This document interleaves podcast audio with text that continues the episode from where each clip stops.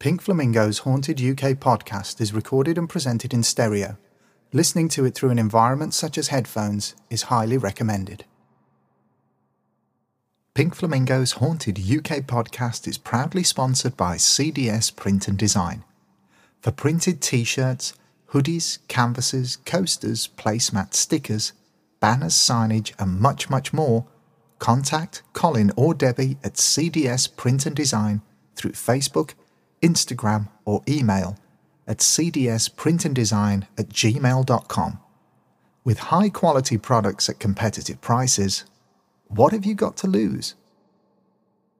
This episode is brought to you by Shopify. Whether you're selling a little or a lot, Shopify helps you do your thing, however you cha-ching. From the launch your online shop stage, all the way to the we just hit a million orders stage. No matter what stage you're in, Shopify's there to help you grow. Sign up for a $1 per month trial period at shopify.com slash special offer, all lowercase.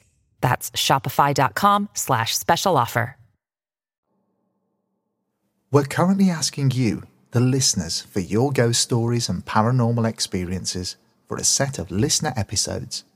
Wherever you live in the world, if you've had an experience then please email the show with full details of your story to hauntedukpodcast at hotmail.com.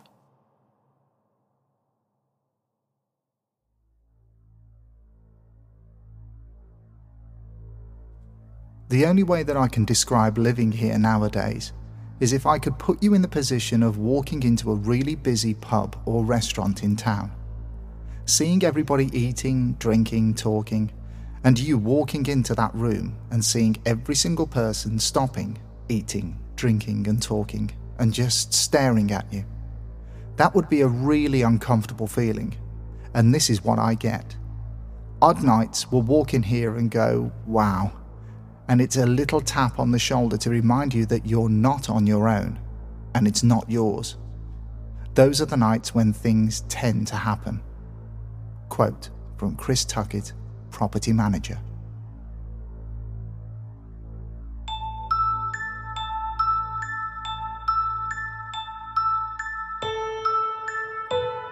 Welcome to Pink Flamingo's Haunted UK podcast.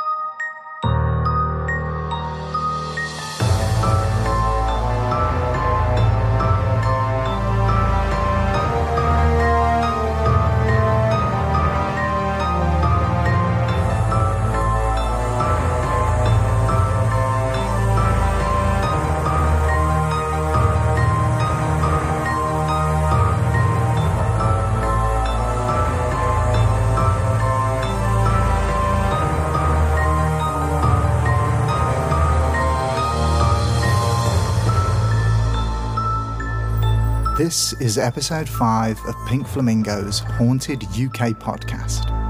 And this week, we'll be telling spooky tales from Michelham Priory.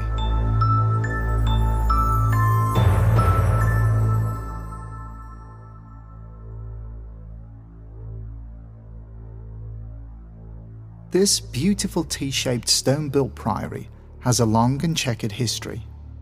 It dates back as far as 1229 when the Augustinian Priory of the Holy Trinity was formed by Gilbert Aguilera. It was seized in 1537 by Henry VIII during the dissolution of the monasteries and passed on to Thomas Cromwell. Following Cromwell's execution in 1540, it was then taken over by Anne of Cleves, the fourth wife of Henry VIII. Interestingly, it was used by Canadian troops as a base for training for Operation Jubilee during the winter of 1941 to 1942. This was an Allied amphibious attack which took place on a French beach on the Western Front, with over 6,000 troops, tanks, and RAF support all involved. The property changed hands again in 1958 when Mrs. R. H. Hotblack brought the priory with the view of preserving it for many generations to come. It was put into trust and given to the Sussex Archaeological Society, who still take care of it today. The priory and its buildings are now classed as both Grade 1 and Grade 2 listed. Michelham Priory's haunted history is long and varied. Many paranormal investigators, ghost hunters, and psychics have had strange and sometimes very frightening experiences. But the main stories which we'll explore during this episode will mainly deal with the property managers who have lived and worked there, and the investigators who have been brave enough to stay for overnight vigils. Chris Tuckett never imagined that his time at Michelham Priory could have taken him to the extremes of terror that it did. But this was exactly what happened. He'd been working on building sites for a while, but was looking for a more stable career that could also give him a change of surroundings. Upon visiting the Priory for the first time, Chris was completely awestruck by its imposing beauty. Nestled deep within the Sussex countryside, the views were also outstanding. This was exactly the opportunity that he'd been looking for.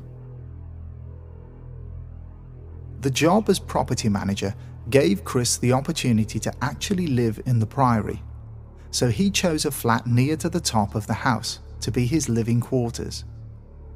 With it being unfurnished, he felt that he could begin to put his own mark on the space by bringing in his own belongings but whatever it was that was lurking around the grounds and inside the property, it didn't share Chris's enthusiasm. A strange, dark atmosphere began to make its presence known and felt, stretching to every corner of every room in the house. This invisible force would follow Chris around and would become heavier and more intense whenever the new property manager would make changes to his living space. Although this feeling was becoming more and more noticeable over time, the first major paranormal incident occurred while Chris was alone in the house after locking up for the night. He had a routine of going around the entire property, checking and locking all doors and windows in a sequence, and then setting the complex alarm systems which help to protect this historic house from intruders. After getting confirmation through the alarm system that all sensors were switched on and monitoring, Chris began to climb the stairs and head towards his flat at the top of the house. As he was making his way up the staircase, he heard the voice of a woman. Quiet at first, but then steadily getting louder. Whoever this woman was, she was crying, and it was extremely clear. Chris went back downstairs to where he thought the sound was coming from, and was fully expecting to see a visitor from earlier in the day who may have gotten lost and then inadvertently locked in. But how did he miss her when he was locking up and setting the alarms? No sooner had he got to the source of the noise, it would move, and then begin again in another room. This went on and on, practically dragging Chris to every single room in the house to check, but he could never track it down. Back in his flat, he tried to compose himself and make sense of what he had just witnessed. But this was only the beginning. Over the next two weeks, things became worse. The woman would continue to cry for hours, keeping him awake until the early hours of the morning.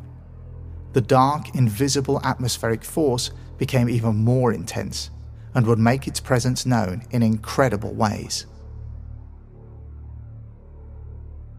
Chris would describe this force or entity as having the power to engulf the entire house, to be able to move around the property at will and become louder and stronger. Sounding like a demonic mixture of tortured souls rampaging around the house, Chris felt that whatever this was, it wanted him out. For good. It would roam around the dark corridors at night, creaking the floorboards, rattling door handles, walking up and down the stairs, making his life a complete misery. He would freely admit that many times he was completely terrified and felt that he was way out of his depth. He would often sit in his bedroom with his head in his hands, begging for whatever this force was to stop and leave him alone. Late one evening, after settling down in bed, Chris heard a scraping noise coming from his living room the scraping turned into bumps and bangs, as if someone was moving furniture around. Composing himself, he opened the door to his living room and saw that his solid wood writing bureau had been moved around three feet from the wall where it used to be. Looking down at the floor, Chris noticed scratch marks where the bureau's legs had dug into the floorboards. Not only had it been moved from the wall, but the scratch marks showed that it had also been turned and moved in almost a figure of eight pattern. This was now all that Chris could take, and he seriously contemplated packing up and leaving that very evening. In a last ditch attempt to try and make peace with whatever was the main cause of these paranormal phenomena, Chris found himself sitting on the main staircase and pleading with the entities of the house to stop and to leave him alone. He, in his own words, quote, had a conversation with the house, end quote, and tried to reassure it that he was there as a person whose duty it was was to care for the priory and not to make any changes to it whatsoever. All of these events had taken place inside the time frame of just two weeks. This desperate measure seemed to work, and, as of that night, whatever still roams the house has reduced its activities when Chris is around. But he wasn't the only property manager to have had difficulties with malicious entities. The previous manager, Fred Overty, recalls one particular night when the terrifying dark atmosphere shocked him to his core. He remembers that outside, the evening was calm and beautiful, but then suddenly a huge roaring sound began, so loud that Fred compared it to a train passing right outside. He quickly made his way over to a window to see what was happening and to see if he could make out where the noise was coming from. Within a split second, Fred commented that this invisible force had made its way into the house, and it sounded like it was blasting its way through every room until it had finally made its way to his flat. As this strange phenomenon went through his flat and back outside, Fred recalled that it was gone just as quickly as it came, never actually showing itself, but always letting you know where it was. According to Fred, during his time at Michelham Priory, the house was always in complete control and command of everything and anyone. With over 700 years of history, some of this extremely violent, it is Fred's unshakable belief that something haunts the Priory. Whether that is one single entity or more, he doesn't know. But he does know that he has had first hand experience with this spirit. Chris Tuckett's experiences, although now quieter, haven't completely stopped. As if the Priory was making a statement to him, it threw him one more curveball. After locking up and securing the building, Chris began to walk up the staircase when he was stopped in his tracks by the vision of a man in black with dark grey hair walking down the stairs towards him. This man looked incredibly real and solid, but just vanished as quickly as it had appeared. Panicking, Chris ran up the rest of the stairs to his flat where his partner was asleep. As he opened his front door, his partner was coming out of the bedroom in floods of tears. She had woke up to find the same man standing over her, clutching a bunch of lavender. Two people, in separate areas, witnessing the same spirit. It's not just this malicious entity that haunts Michelham Priory. The house and its grounds has a variety of ghosts and spirits, including a grey lady, a couple in Tudor clothing, a figure in a black hooded robe, and a young girl in a worn, ragged dress. The other spirit is said to be that of Thomas Sackville, who owned the priory many years ago. It's this spirit that is thought to be the terrifying dark atmosphere that so many people have felt and heard. During one investigation, organised by Sussex Darkside in 2011, a man who was taking part in the event with his partner had an experience which he never even mentioned until after the investigation was over. A tour guide for the evening's events had reached the kitchen of the Priory and was giving a talk about the history and the ghost of a cook who haunted that particular room.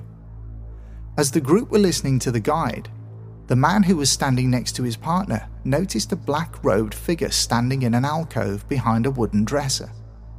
Thinking that this figure was part of the experience, the man didn't even mention it, but continued to watch the figure as it stood motionless even as they walked past it and left the room.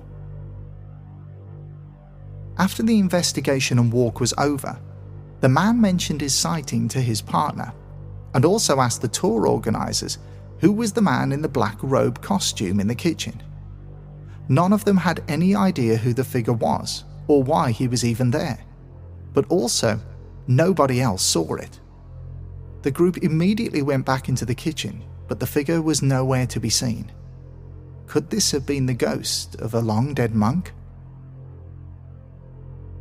One of the official guides of the priory, Roy Le Croisette, has had a number of amazing encounters with some of the ghosts and spirits which haunt the house.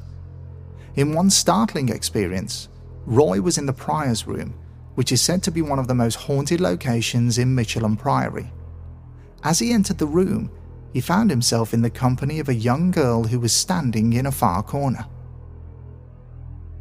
She appeared to be aged between six and ten years old.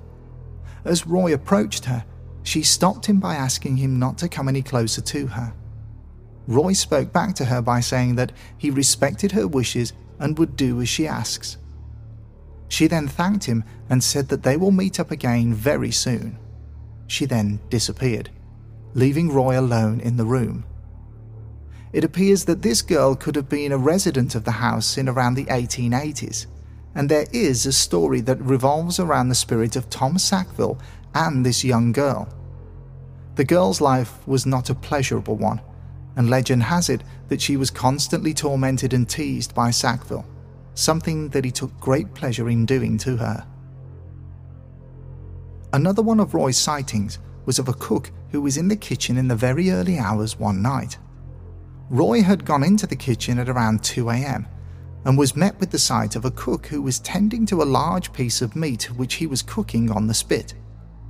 Roy described the man as being very large, broad shouldered, and strong looking. He was carving away the bad parts of the meat with a large knife when Roy started a conversation with him. The cook commented that the easiest job in the kitchen for him was cooking eels as he could do them very quickly with little effort. It's estimated that this ghost originates from around the same time as the young girl paranormal researchers and ghost hunters who have stayed at the Priory have also had their fair share of experiences. One researcher in particular, Clint Davey, has witnessed firsthand some of the strange goings on at Michelham. During one investigation, the team had decided to set up their equipment at the gatehouse. This area holds a strong story of a grey lady who can often be seen staring into the moat. Legend has it that she had lost her daughter, either to drowning or to some other incident, and because of her grief, she decided to kill her dog and then herself. It is thought that the Grey Lady could be a matron or a governess. Both had a history at the Priory, and both shared a similar time period, the late 1800s.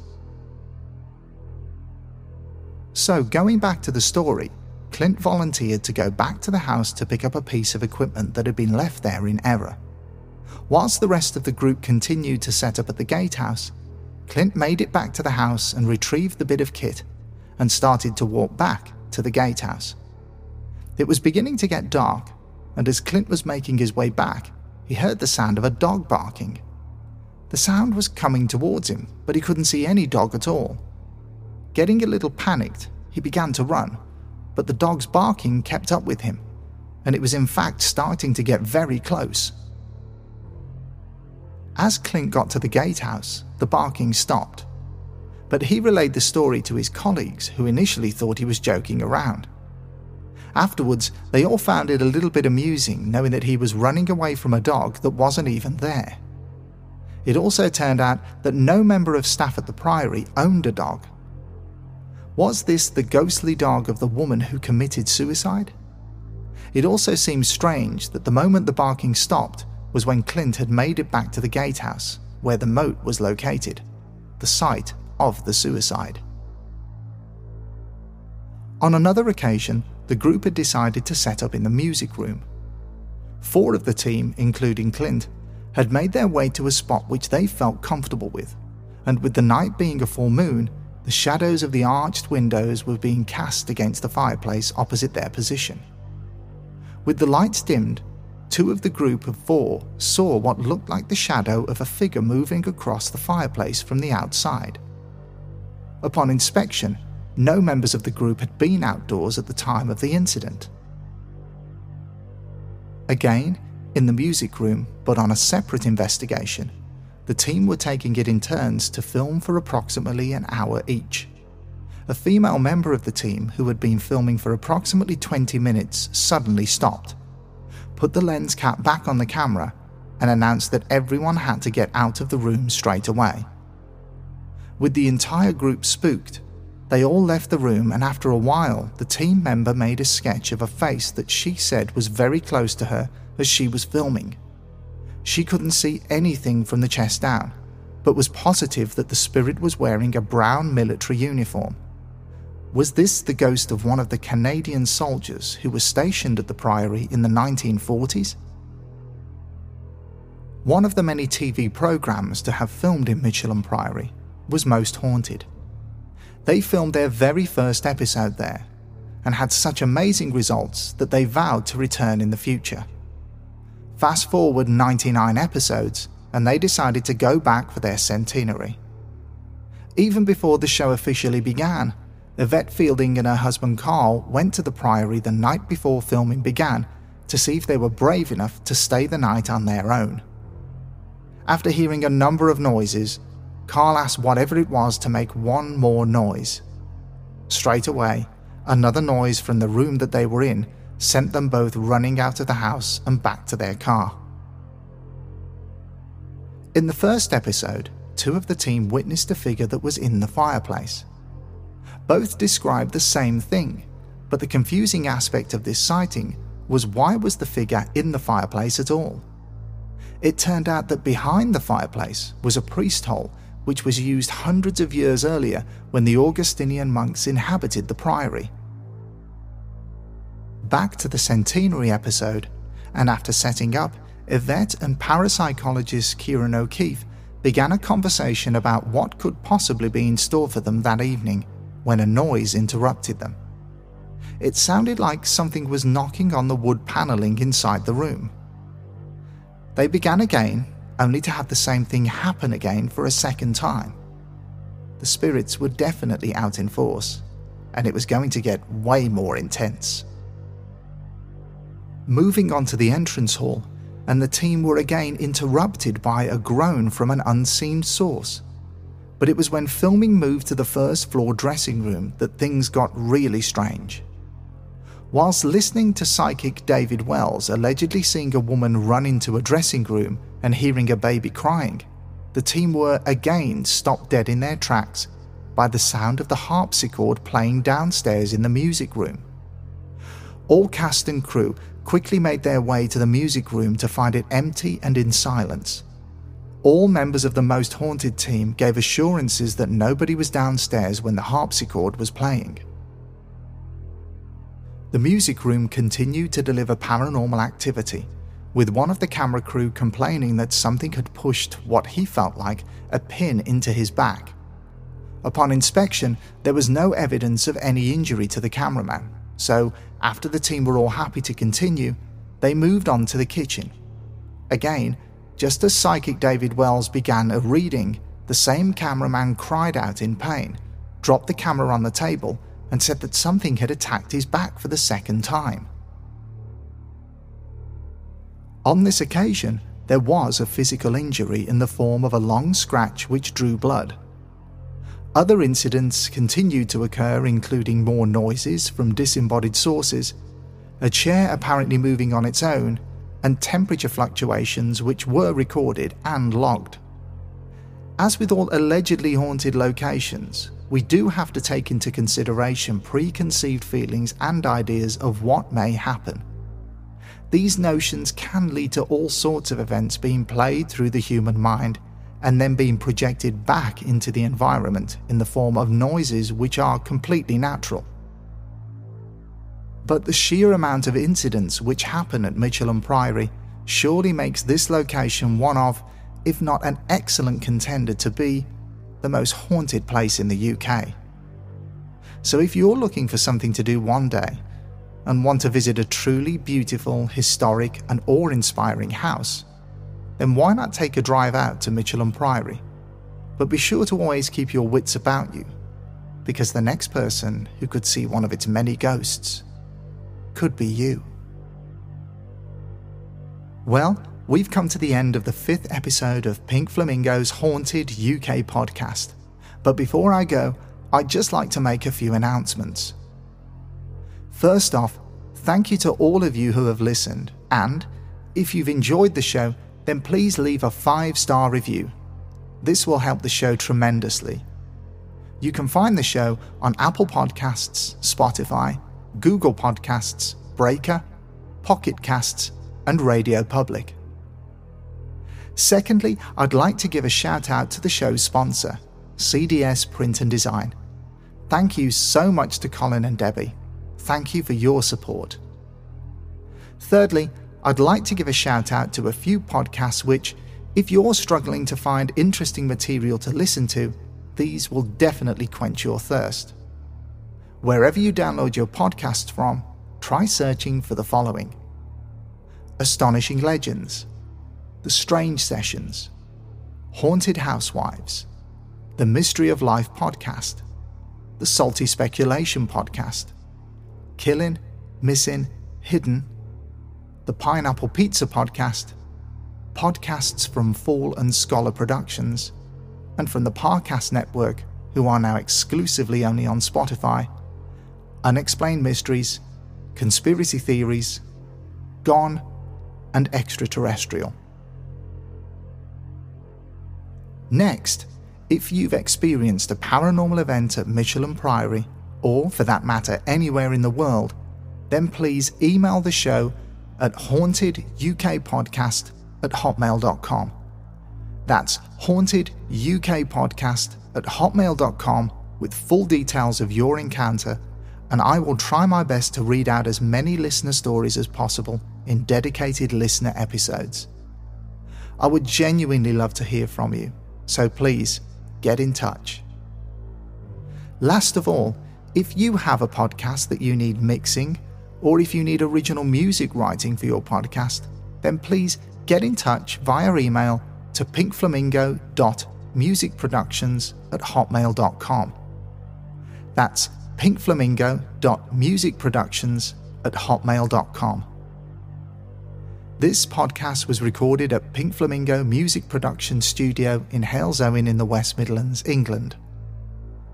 For a full list of research sources that helped immensely with the content of this episode, please refer to the show's notes. Thank you all so much again for listening, and we'll be back very soon with another episode. Until then, stay safe and take care.